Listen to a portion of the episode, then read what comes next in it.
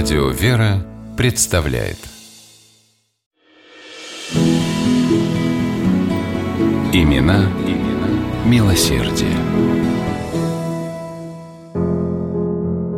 За окном сгущались осенние петербургские сумерки. На Невском зажигались огни. Светились двумя желтыми квадратами и окна маленькой чайной, где по вечерам любили собираться художники. Рассевшись вдоль длинных деревянных столов, они делились друг с другом творческими находками и пили чай из пузатого русского самовара. В этот вечер художники Николай Ярошенко и Николай Дубовской оказались за столом рядом. Ярошенко пытался разговорить тезку, шутил, но Дубовской лишь натянуто улыбался и молчал. «Да что с тобой такое?» – удивился Ярошенко. «Сидишь бледный, как загрунтованный холст». Дубовской вздохнул.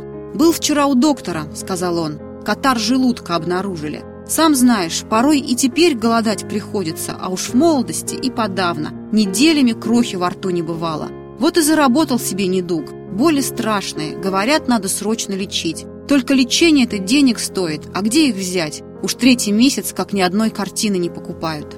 Ярошенко на минуту задумался, а потом вдруг дружески хлопнул Дубовского по плечу и сказал «Не грусти, будет тебе лечение у самого хорошего доктора, и денег он с тебя не возьмет.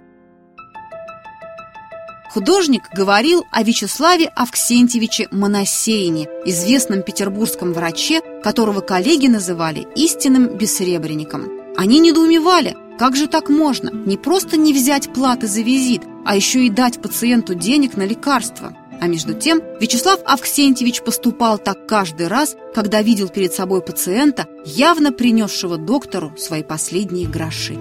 Врач-терапевт, доктор медицинских наук, профессор Петербургской военно-медицинской академии Моносеин мог бы стать одним из самых высокооплачиваемых докторов столицы. Но он предпочитал вести скромную жизнь, считая, что врач – это не просто профессия, а прежде всего служение.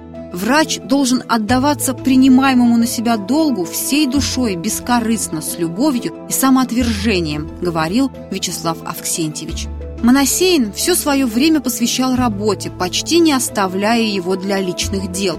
Лекции в академии, прием в клинике. А вернувшись домой, Вячеслав Авксентьевич наскоро перекусывал и снова облачался в белый халат. К нему на квартиру приходили заводские рабочие, неимущие студенты и бедняки. Таких домашних пациентов он принимал порой до глубокой ночи, а утром все повторялось снова.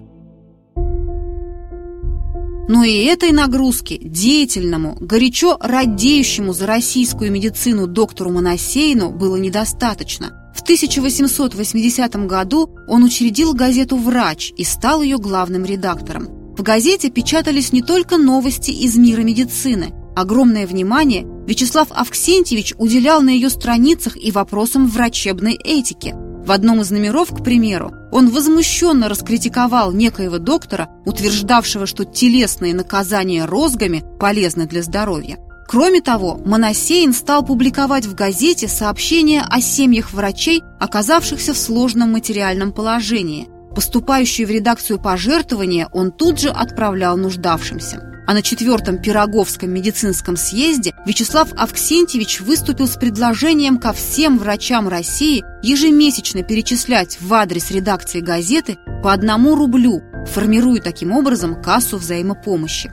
Эта идея нашла живой отклик и вскоре заработала на практике. А маленький и посильный вклад, который, однако, делал большое дело, медики сразу же окрестили моносеинским рублем. Сферы деятельности Вячеслава Авксентьевича были весьма разносторонними. Искренне любивший литературу, сам много писавший, он был председателем литературного фонда, оказывавшего поддержку бедствующим писателям. Он возобновил работу общества вспомоществования нуждающимся студентам, а свою огромную библиотеку, полную редких книг, принес в дар Томскому университету. Когда умру, то решительно нечем будет помянуть меня. С искренним сожалением говорил этот скромный человек, которого называли совестью врачебного сословия. Он ушел из жизни в феврале 1901 года после тяжелой болезни. В последний путь его провожал весь Петербург.